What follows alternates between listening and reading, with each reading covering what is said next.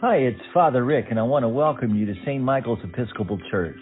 I'm really glad you found us. Please know that we accept you wherever you are on your spiritual journey, and we trust that God will take you where you need to be, right in God's timing. We're just glad that you're here with us, and we hope you enjoy today's sermon. God bless. Oh God, you are here, and we are here, Lord. May we be here together. May we touch you, Jesus. May you touch us, and may we be changed. May the words of my mouth and the meditation of our hearts be acceptable in your sight, O God, our strength and our Redeemer. Amen. You may be seated. So, it's good to see some folks back.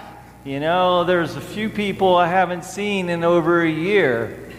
And um, so it's good. You know, I got a few hugs, some handshakes. I held a baby this morning. It was wonderful. You know, and one of the greatest consequences of COVID 19 is that physical contact has been limited. And, you know, in some cases, that physical contact was eliminated altogether. No hugs, no touch, I don't even know if I'm supposed to shake hands. Am I supposed to fist bump? Am I supposed to do the elbow? Maybe that. I don't know exactly what we're supposed to do, right? But, you know, I was reading this week, and it says when this occurs, when the physical contact becomes limited or eliminated altogether, uh, there's a condition called touch starvation or touch deprivation that happens to a person. And when you experience touch starvation or touch deprivation, eventually, like these lack of hugs, lack of handshakes, etc., can have severe negative consequences that often lead to depression and anxiety. And I can tell you now that that is absolutely something that's true that I've experienced as a pastoral counselor with people this depression, this isolation, this um, anxiety that comes out of this touch deprivation. And scientists, I read, found that there are changes in our actual brain pattern activity during touch. This is why when you first meet that person and they touch your hand and you're like, oh, you're just melting and you're like, I'm in love, I'm in love. Well, actually, um, touch reduces what's the stress hormone, which is cortisol, right? And it releases oxytocin. And oxytocin is known as the feel good or the love hormone. And so when Katrina goes, honey, I love you, and I'm like, no, that's you're just high on oxytocin, you know. But no, in all seriousness, it's this good feeling that's released in our brain that inspires positive thinking and an optimistic outlook. And when you don't have that oxytocin being released in your brain, you start to feel that darkness, that, that blues, that depression, the anxiety. See, this um, oxytocin and touch helps humans connect, and it promotes um, feel good sensations that lead to a sense of well being. This is why when people are f- falling in love initially, like they're, you ever had a boss that was like, or somebody you worked with that was a real grouch, but when they're in love, they're like the happiest people in the world and they're a joy to be around? That's, that's what's happening inside this person. So physical touch actually um, uh, increases the levels of dopamine in our brain. And dopamine and serotonin also are these two transmitters that help regulate our mood and help our body relieve stress and anxiety. Additionally, physical touch is known to improve your immune system. Did y'all hear that? Physical touch is known to improve your immune system. And therefore, you can say that physical touch, that there's power, uh, uh, and the, the power of touch is actually healing. So, why am I talking about this? Well, today's story is about two people where we encounter in our gospel two people that were touch deprived, touch deprived, people that were starving, one of them especially, from the lack of touch. And they were in need of love's healing touch.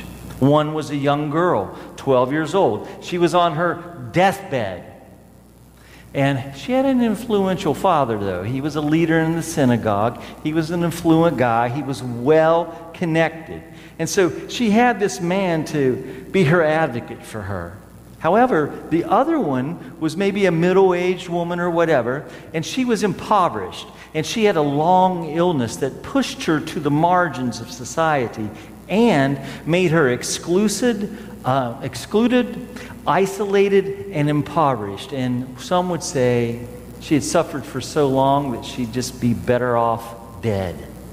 Now, you have to know something before we get into the story. Levitical law. Y'all ever read Leviticus? Anyone in here ever read Leviticus? That's an interesting book. Okay? And Levitical law regarded three forms of uncleanness as serious enough to exclude the infected person from society.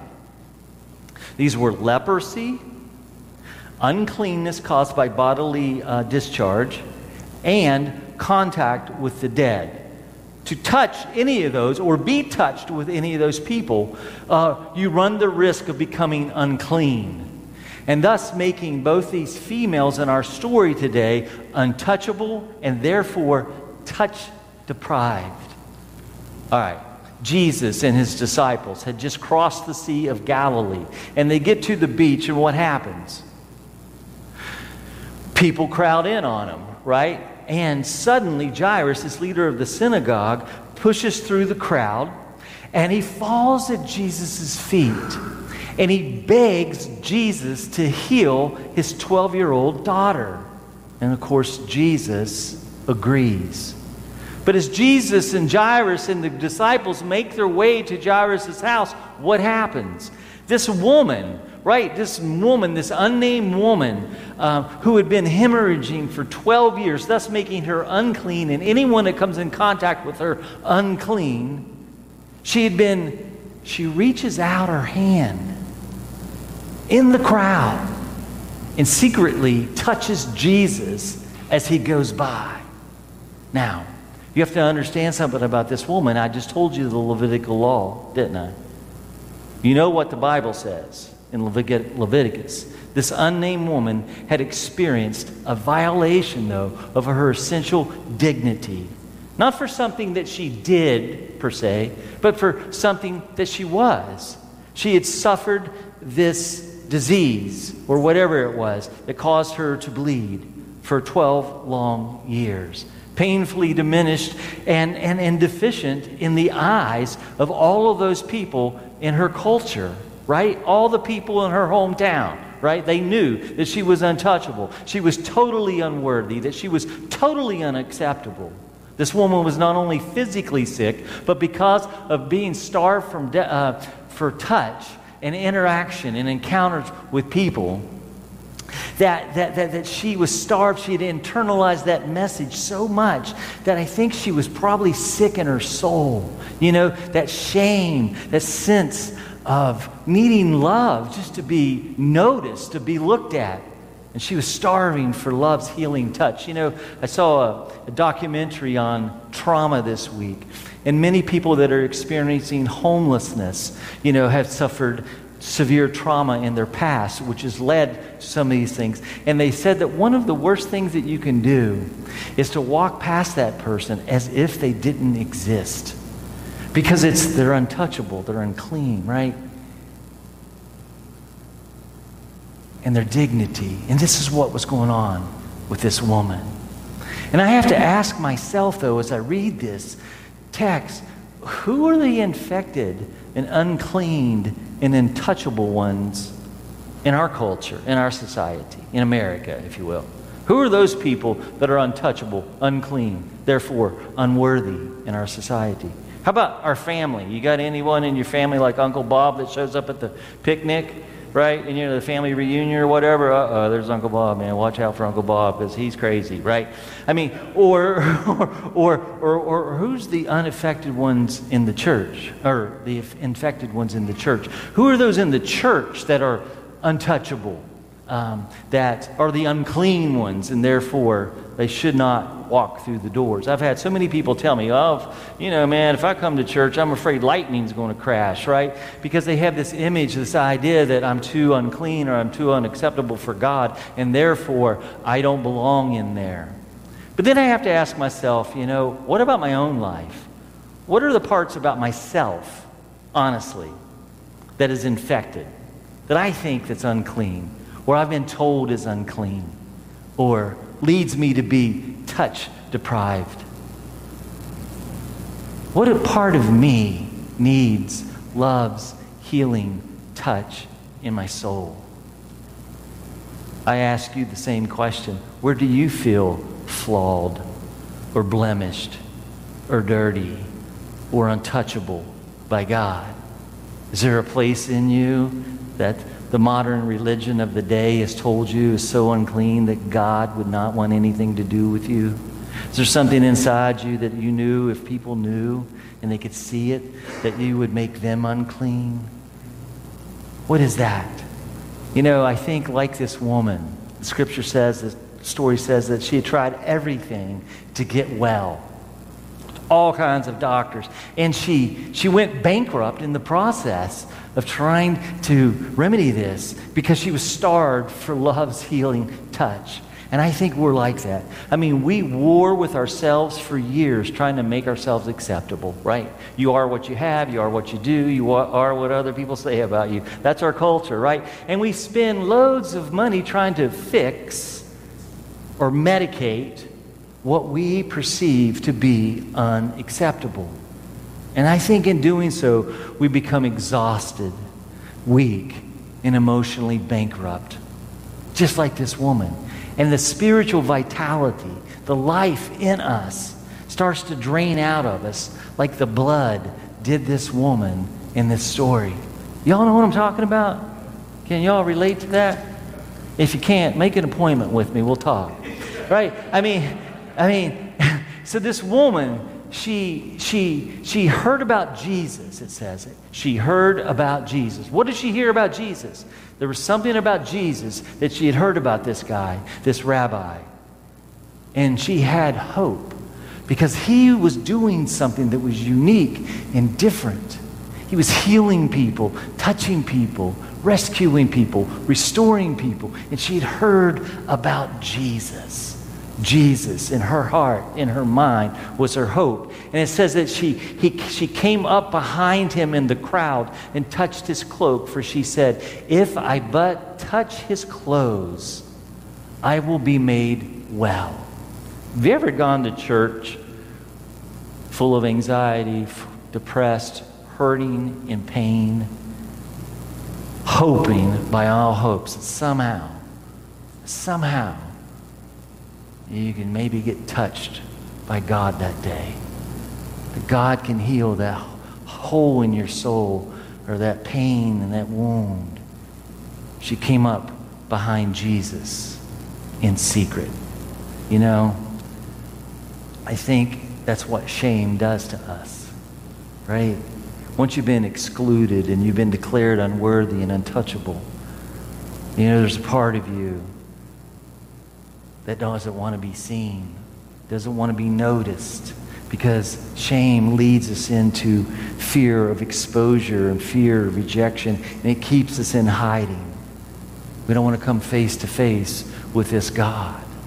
But here's the deal. Here's what's beautiful about this story. You know the Levitical code, right? She, in a stunning act of civil disobedience, touched Jesus. That took some, some some courage, didn't it? some faith or something, right? Or maybe it was just utter desperation. She didn't care at that point, right? And it says this immediately her hemorrhage stopped and she felt in her body that she was healed of her disease immediately. When you come in contact with Jesus, it's immediate when you really are encountered by Him, it's immediate. That's what grace does. Grace is immediate. And it descends upon us, and God lavishes us in His grace. Grace, God's unmerited, one way favor of us. Grace restores. And it says that her body immediately was healed. You know, to come in contact with Jesus is to come in contact with love, with love's healing touch. Now, if the story ended there, this would be a pretty cool story in and of itself. Of course, we're Americans in this 21st century, so I'm not really sure that happened, Father Rick. But anyhow, it's a neat story, right? I mean, if it ended there, it would be miracle enough. But no, Jesus invites more. He insists on more. He invites the woman to tell her whole story. And I love this because here's, here's the truth, or as I often say, here's the deal. Right? Here's the deal. Jesus said, Who touched me? Who touched me? And of course, this woman, feeling f- afraid and fearful, she comes forward and she's trembling. And she tells him the whole truth about her life. Why does Jesus do that? Why is Jesus in the middle of the crowd during the sermon? He walks into the middle of the congregation, right? He comes down from the pulpit right into the middle of the congregation where the crowd is. And that person, and he holds them up before the whole community because he knows. He knows what's going on inside her, that this wasn't just purely physical. He knows that she spent 12 years being judged and condemned by those people in her culture right? He knows their interpretations, their assumptions, their prejudices. He knows that she's been reduced to being a no name invisible. He knows that she's been denied spiritual nourishment and the love as a child of God. He knows that she needs someone to listen to, to understand her, to see her, to love her, and to bless her whole truth in the presence of the whole community. And we call him God. See, this is what Jesus does. Right there, while Jairus' daughter is dying, Jesus stops the sermon. He stops the party. He stops everything so he can restore this woman, not only physically, but spiritually, emotionally, and socially. The word is called salvation. He rescues her, He saves her, and makes her whole. He frees her from shame and condemnation. And then He says something really profound.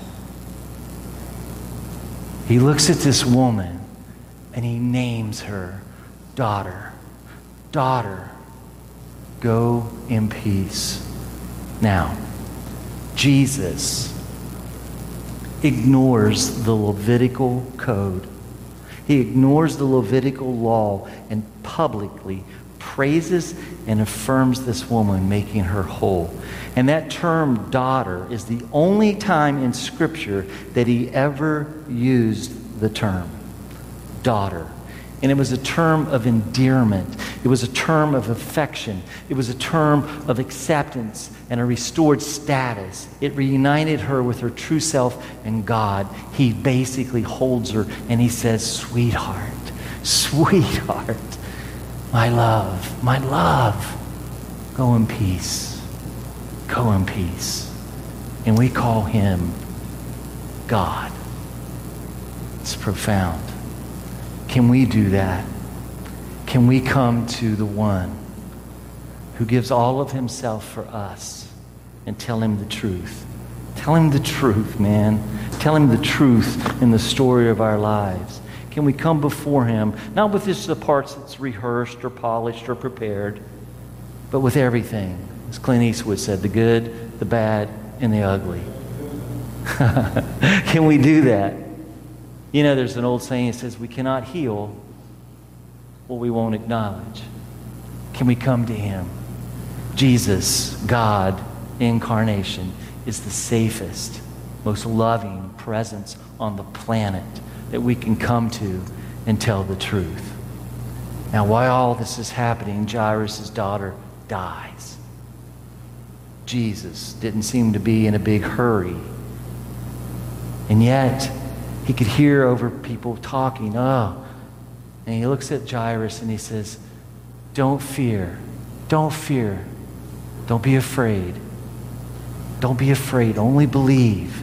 And he makes his way to the house, and people are like, She's dead. Forget it. And Jesus goes up to the child and he says, Takes her by the hand. He touches this dead girl. And he says, Talitha cum, which means, Get up, little girl. Get up. And immediately, immediately, immediately, the little girl got up and began to walk.